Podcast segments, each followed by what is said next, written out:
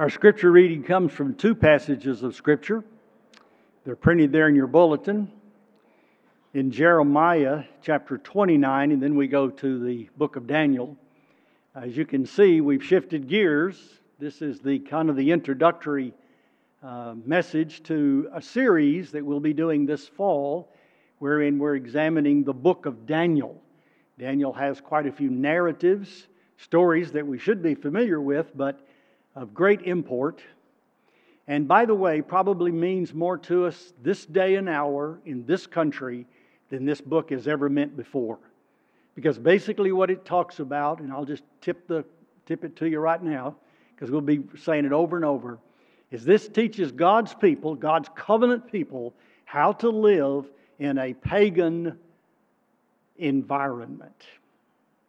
And if you don't think we're in a pagan environment under a godless Caesar, then you haven't been reading the paper, watching the news, or even been awake very much in the last two or three years. We need to know this lesson. We need to know what God's perspective is on it. So I'm going to struggle to try to explain it to you. It's difficult, but I think we're going to get a lot out of this series in the next few weeks. But today we introduce it, and in order to introduce it, we go back to the prophecies of Jeremiah. Because Jeremiah was living in the land when the Babylonian captivity took place. And he writes a letter forward to the exiles, many of which had already been, been uh, deported to Babylon. And so the, basically this passage is that letter that he writes to them. And down there in about uh, chapter uh, verse three, there's going to be a bunch of names that I can hardly pronounce. There's too many vowels. They needed they needed to have sold a few of those vowels, and and uh, and but we'll see if we can get through it. These are the words of the letter that Jeremiah the prophet sent from Jerusalem to the surviving elders of the exiles, and to the priests, the prophets, and all the people whom Nebuchadnezzar had taken into exile from Jerusalem to Babylon.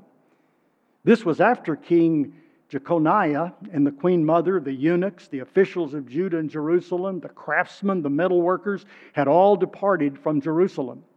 The letter was sent by the hand of Elasah, the son of Shaphan, and Gemariah, the son of Hilkiah, whom Zedekiah, king of Judah, sent to Babylon to Nebuchadnezzar, king of Babylon. It said, this is the letter, "Thus saith the Lord of hosts, the God of Israel, to all the exiles whom I have sent into exile from Jerusalem to Babylon. Build houses and live in them. Plant gardens and eat their produce. Take wives and have sons and daughters. Take wives for your sons and give them daughters in marriage, that they may bear sons and daughters. Multiply there and do not decrease, but seek the welfare of the city where I have sent you into exile, and pray to the Lord on its behalf, for in it its welfare you'll find your welfare.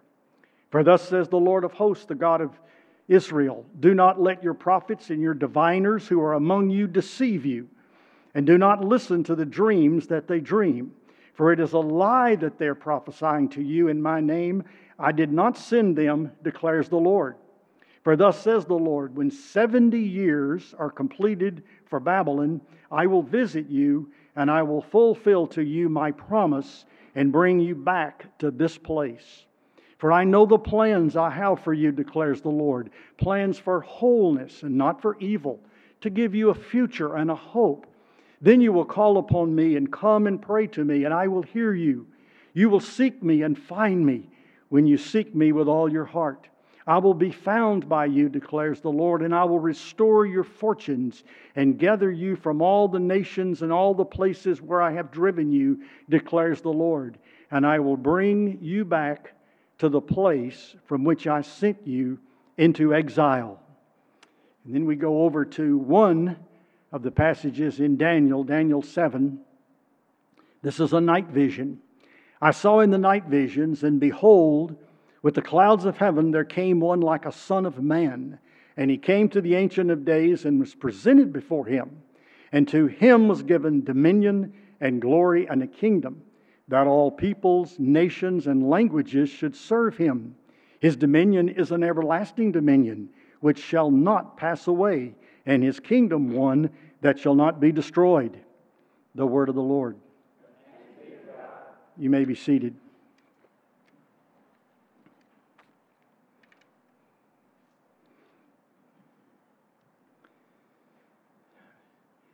I've struggled with this sermon this week because not only is a lot of new material I had to refresh and catch up on, but it was also the matter of presentation.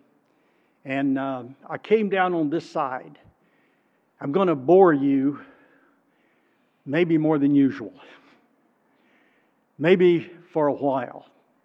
Unless you're interested in understanding your Bible. The Bible is not a book necessarily. It's a collection of books. It is a library that has been written by multiple authors over many centuries.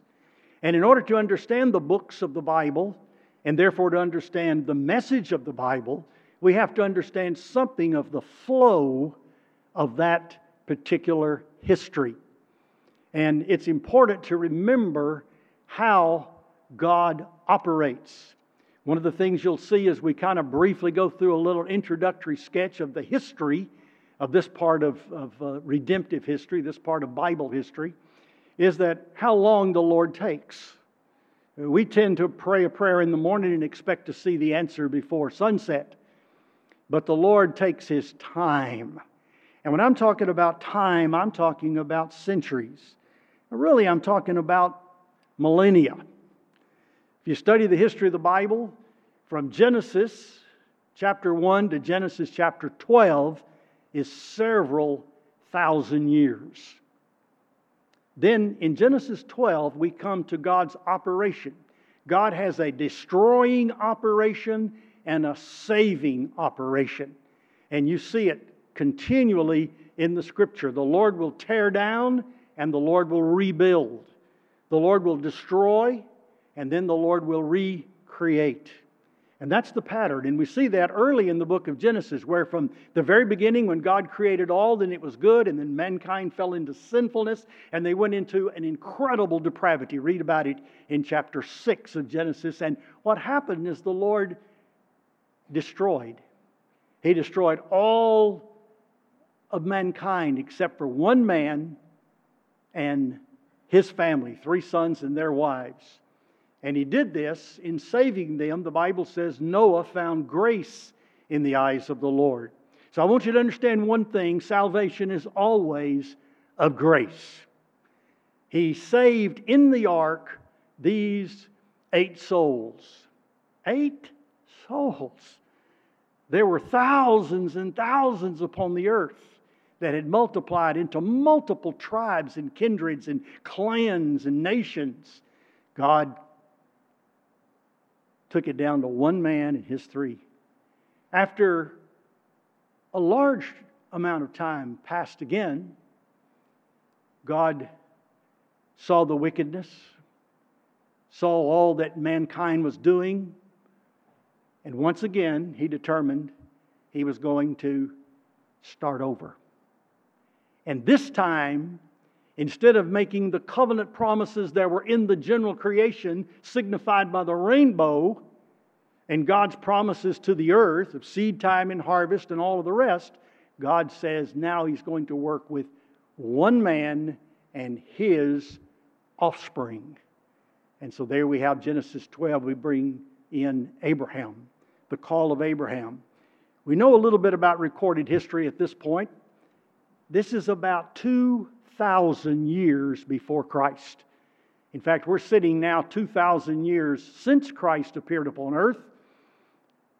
Abraham lived the same exact amount of time two thousand years before Christ came to the earth.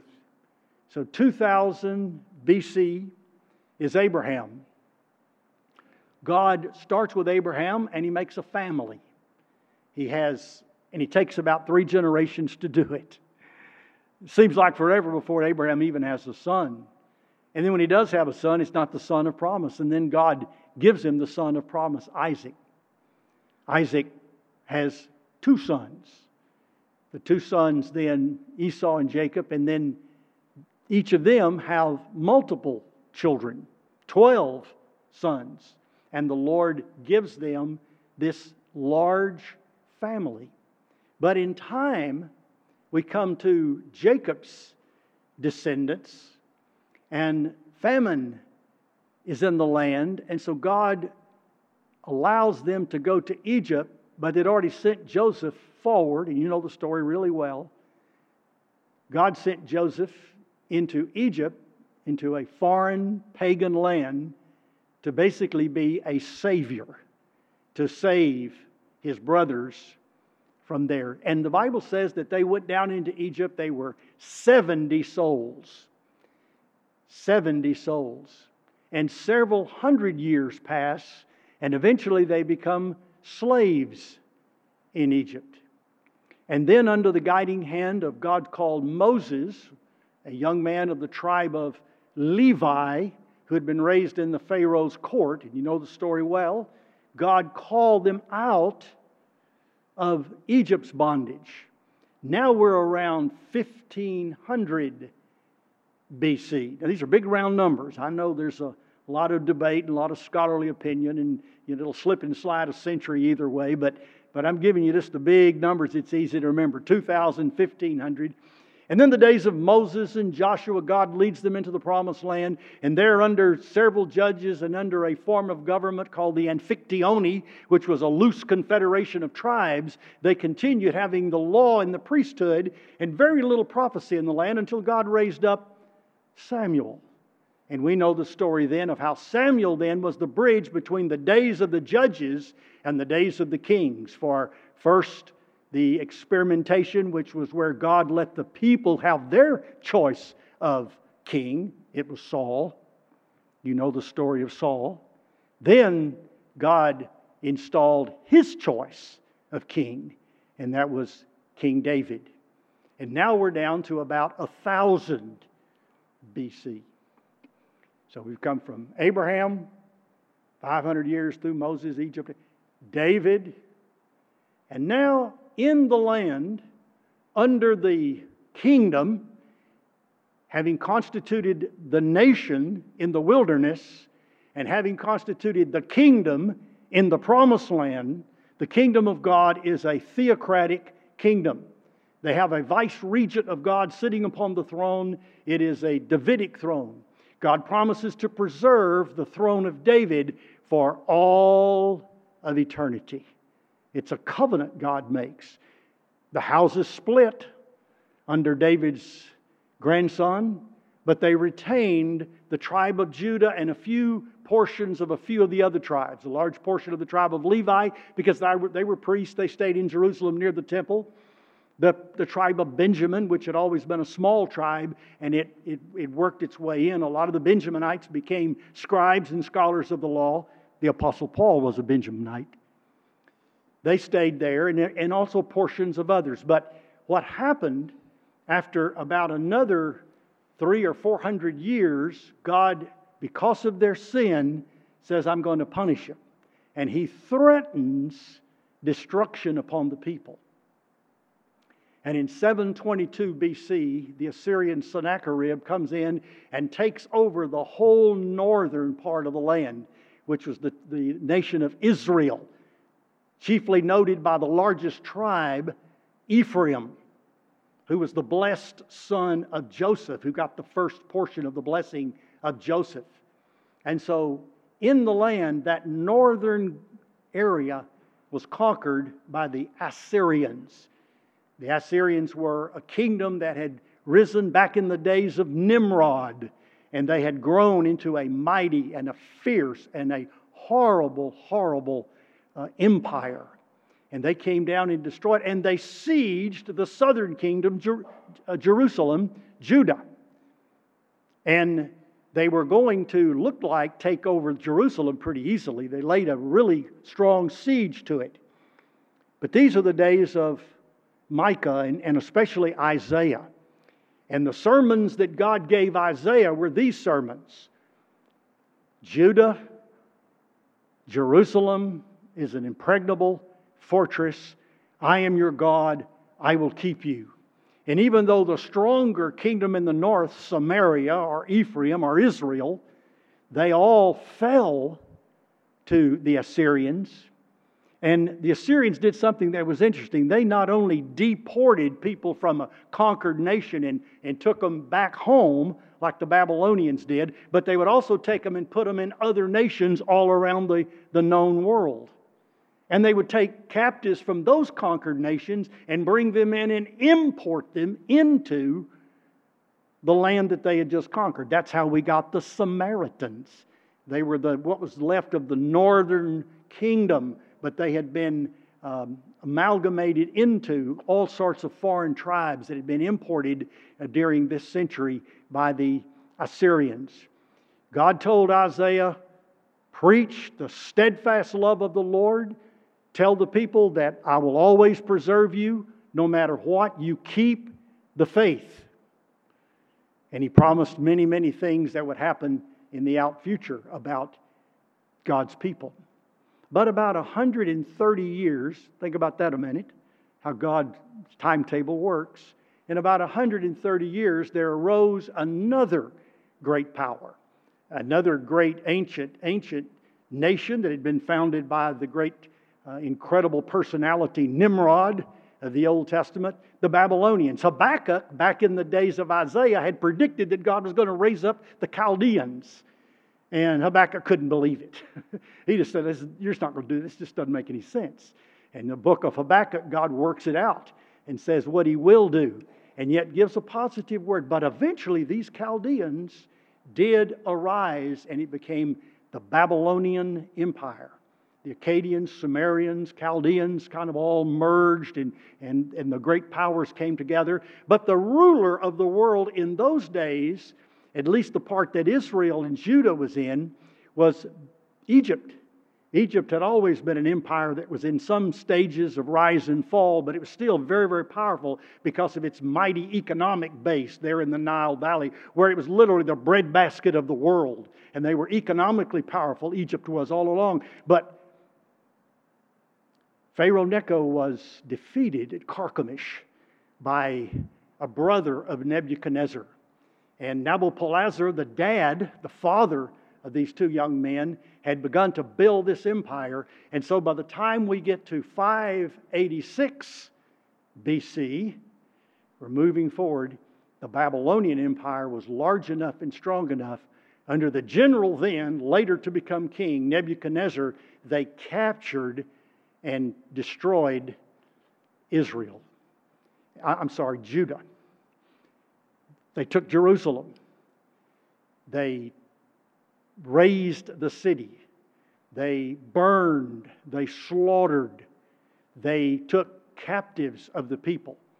It was the Babylonian policy to take the cream of the crop, take some people out of the royal family, take some of the leading philosophers and intellectuals, take some of the leading merchants, take some of the leading craftsmen, take the, take the cream of the crop. And there was a big brain drain out of Jerusalem into Babylon.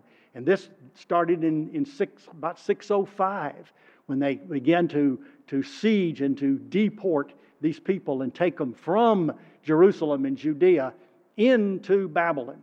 Now Babylon was, of course, way up across the Fertile Crescent, north and over uh, on the uh, Euphrates River. And that was where the strong kingdom of Babylon was beginning to build. And as it built, it began to conquer more and more. And so by the time we get from the six hundred, early six hundreds down to five eighty-six, we have the complete siege and the collapse. They take the king into captivity. They take the royal family. We'll learn about some of the outstanding young men, probably teenagers, uh, men like uh, Daniel and his three friends that were thrown in the fiery furnace. And we'll, we'll see those stories. But this is what happened. God's people now have been defeated, they've been overthrown. One of the interesting things is that while the Babylonians were laying siege over a period of about fifteen, eighteen years to Jerusalem and capturing them and, and uh, raiding them, taking the vessels from the temple and a lot of other things, the old prophets in Jerusalem were preaching. You know, prophets are going to preach. They got to make their salary. They got to do their job. They were preaching.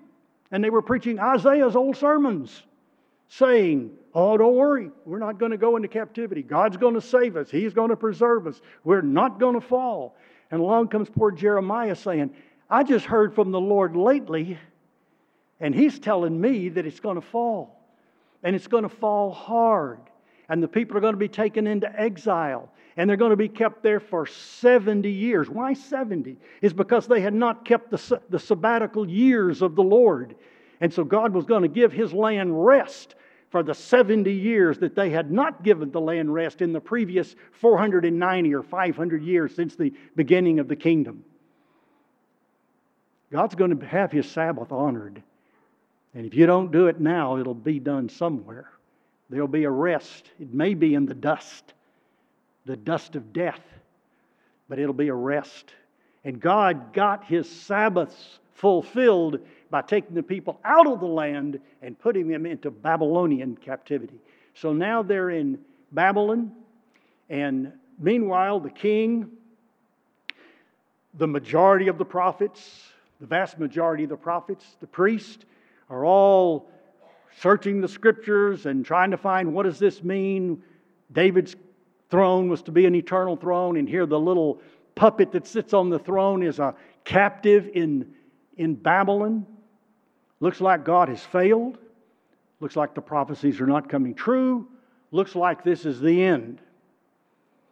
Well, it was, to some extent, an end.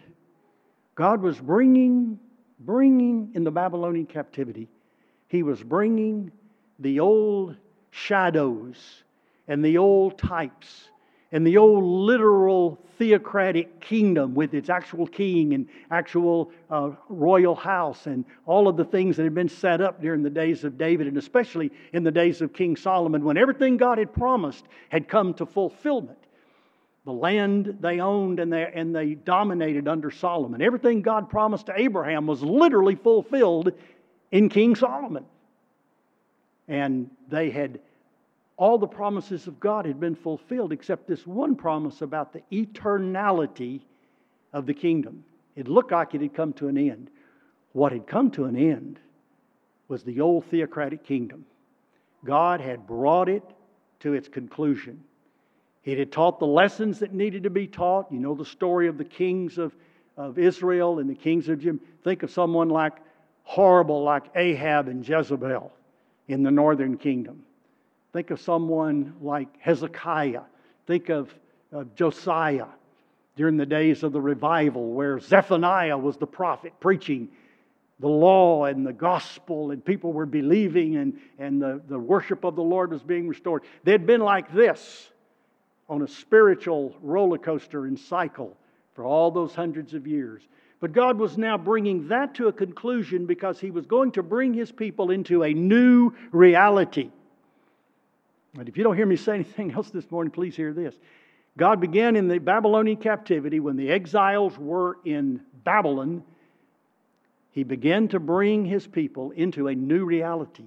And the new reality is, what does it mean to be in the kingdom of God in exile?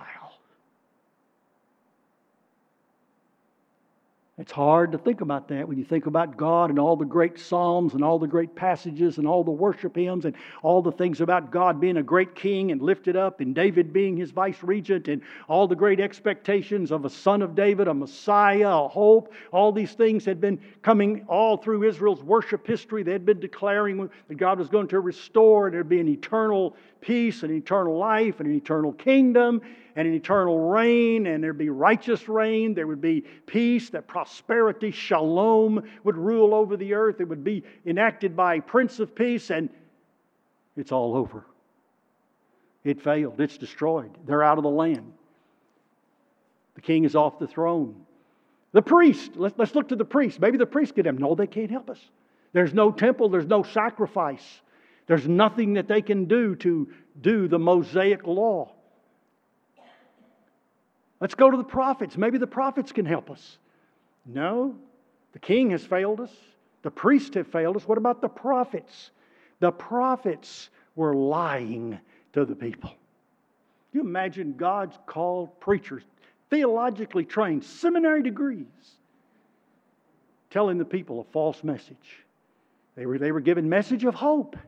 They were preaching optimistic message. They were talking about how you can have your best life now. They were giving you things that, that you need to look up. And Jeremiah's ministry the whole time back in Ju- Jerusalem was, these prophets have not heard from the Lord. Over and over the Lord would come to Jeremiah and say, I didn't send them. I didn't speak them. In fact, there's a beautiful little passage in the book of Jeremiah where it says, the prophets speak out of their own hearts, not out of my word, says the Lord. Boy, do you see the difference? How many prophets have we heard that speak out of their hearts? They talk from our hearts to your hearts, to their hearts. And it's a heart-to-heart. And it's group therapy. And it's all about the way we feel. That's false stuff right there. That's a perspective that has lost God's perspective on what He's doing over centuries and over millennia for His people and His kingdom, His purposes, His glory, His salvation, and for His Christ. In fact, if you read Ezekiel, now Ezekiel was one of the prophets of this period that had gone into captivity with the people, and he was prophesying to God's people in the Babylonian captivity. And he critiques the prophets, the kings, and the priests under the category, the rubric of the shepherds of Israel. And he finally had to preach an incredible sermon, Ezekiel did, where he said, where the Lord said to Ezekiel, I am against the shepherds. And he talks about how the shepherds have fleeced the sheep, they've eaten the sheep, they've neglected the sheep, they've not gone into the land to find the sheep, they've not sought them, they've not healed them, they've not led them, they've not fed them. I'm against the shepherds, said the Lord in Ezekiel, over and over. Finally, the Lord gives up and He said, I myself will shepherd my people. And of course, He did that when Christ came. The Good Shepherd. But we're getting ahead of the story. How am I doing on time? Well, I'm out of time, but I'm not out of sermon, so we got to talk just a little bit more about this Babylonian captivity. And in that Babylonian captivity, there were, as they were going into captivity during that period of time, you had the ministry of Jeremiah. He's the weeping prophet. He didn't have an emotional problem. In fact, he was a pretty hard-nosed guy. And he had a pretty practical outlook on the ministry. He said, I want out. I'm tired of preaching the minority view, and I'm tired of getting thrown into jail for it and everything else. In fact, he bought him a, a bed and breakfast. He bought a wayfaring inn and decided he would set himself up as a hotelier. And he would just sort of take care of people coming and going. And the Lord wouldn't let him. In fact, he couldn't do it. He said, I had fire in my bones. I could not cease to speak. So Jeremiah is prophesying back in the land. Ezekiel is, is prophesying with a large number of the, the uh, Jewish captives who are now in Babylon by the river Kibar, one of the major streams there that feeds into the Euphrates. They've set up a settlement, and he is ministering to the people there. And then we're going to hear about another young man that comes in one of the waves of the captivity, and it's Daniel. And Daniel is not exactly a prophet. He's not preaching to God's people as such. He's a statesman, and God raises him up to serve in the courts of these kings. And not only is it the king of Babylon, but it's the successive kings as well. And so the story, and I'll briefly tell it in about two minutes, the story is they will stay in Babylonian captivity for about seventy years. In fact, they will go from, from six oh five B C, when the first captives leave Jerusalem and go to Babylon, all the way up to uh, five fifty, four fifty-eight, so about one hundred fifteen years they've gone into captivity, seventy years in formal captivity, and then waves begin to come back. And, and if you finish your Bible, look at some other books. Ezra, the, the group that Ezra leads back, Ezra and Nehemiah come back to, to rebuild walls and temple and, and all the things that were done there. That was the final return. That was God keeping His promise that He was going to bring them back. But while they were in captivity, all those years, without priest, without temple, lying prophets, God purged His people. And He turned them into a people that were a different kind of people. In fact, He turned the worship of Jehovah into a different kind of worship. No longer were they fundamentally dependent upon the ceremonies, but God was getting them ready to live by His Word. Man does not live by bread alone, but by every word that proceeds out of the mouth of God. And it was in the days of the captivity, climaxing in the days of Ezra, when God's people learned to live on His Word. It was also in Babylon where they formulated family gatherings, multiple family gatherings that would get together. They called the gathering together, the synagogue, the synagogue was formed. And the, the synagogue formed the foundation in, in the walls and everything you can think of, of the first Christian communities. Basically, the early churches in the book of Acts and around were synagogues. And many of them were synagogues where? In foreign nations, in alien cultures. Daniel gave, God gave Daniel the prophecy that following the Babylonian Empire, it would come to an abrupt end under Belteshazzar. Belshazzar, the king, the son of, the, the, of Nebuchadnezzar, would lose the kingdom very briefly to the Medes. And then the Medes very quickly would lose the kingdom to the Persians. And over time, the Persians would be defeated by the Macedonian Greeks, by Philip of Macedon and Alexander the Great. And they would bring in another world empire. And it was under this empire that there would come about the worst attack upon God's people. The good news was the Persians under Cyrus allowed them to come back. Not all of them came back. Some did, some didn't. And since I'm out of time, let me just read this one little portion of Scripture to let you know what God told him to do in Babylon. And just forget about Babylon for a minute. You probably didn't retain much of it anyway, so just forget about it. By the way, right now we're at about five hundred B C.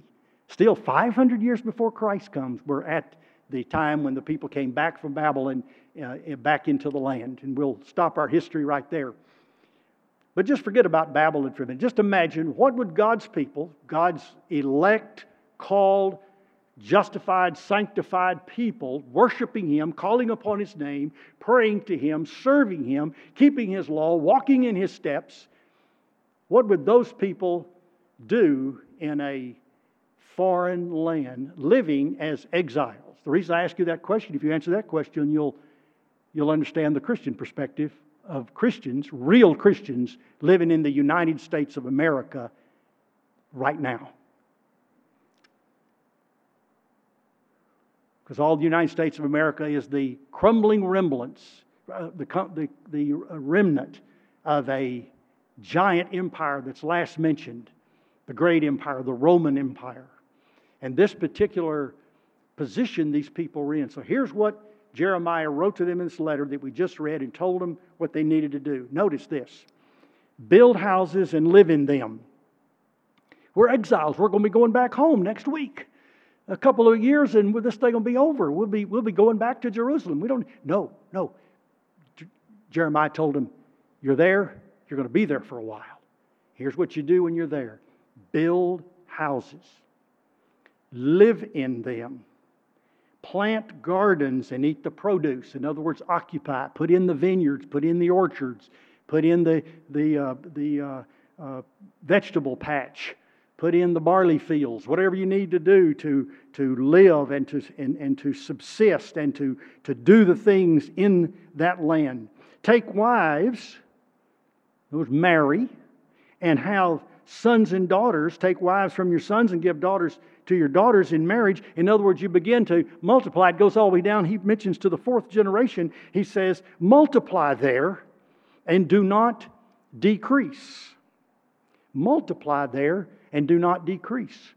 Because God wants us to still have children. God wants us to still have families and structure and marriage. Give in marriage. You're not going to destroy the institution, the God-ordained institution of marriage. Continue to live according to Genesis two in the middle of a land that doesn't believe the Bible at all. In other words, have godly families.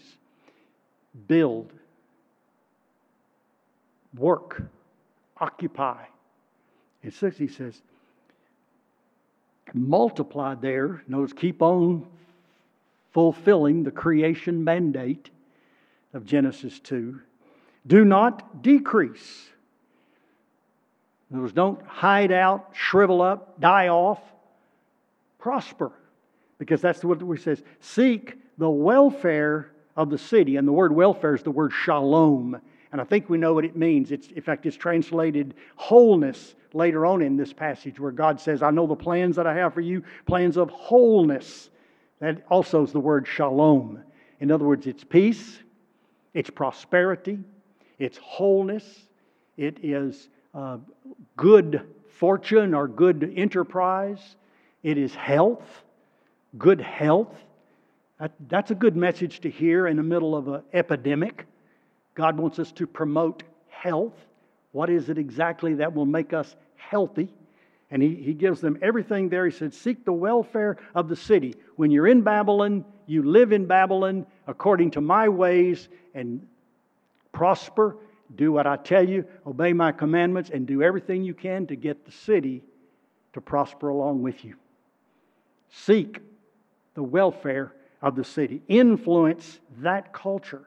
Seek the welfare of the city where I've sent you into exile and pray to the Lord for, on its behalf, just pray for the pagan city, pray for, pray, pray for the pagan nation because, and here it is, it says, for its welfare will be your welfare.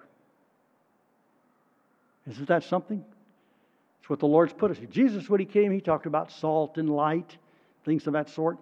That is what we are to do. We are to prosper, following God's ways, living according to, to Psalm one,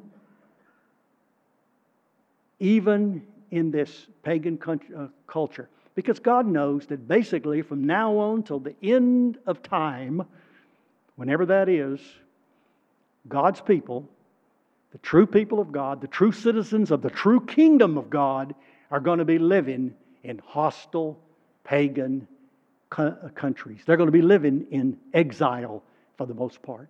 And God is getting His people spiritually and emotionally, socially, uh, physically ready to live in that environment. And we'll hopefully we'll see a little more about that. Uh, one of the three or four lectures I didn't have.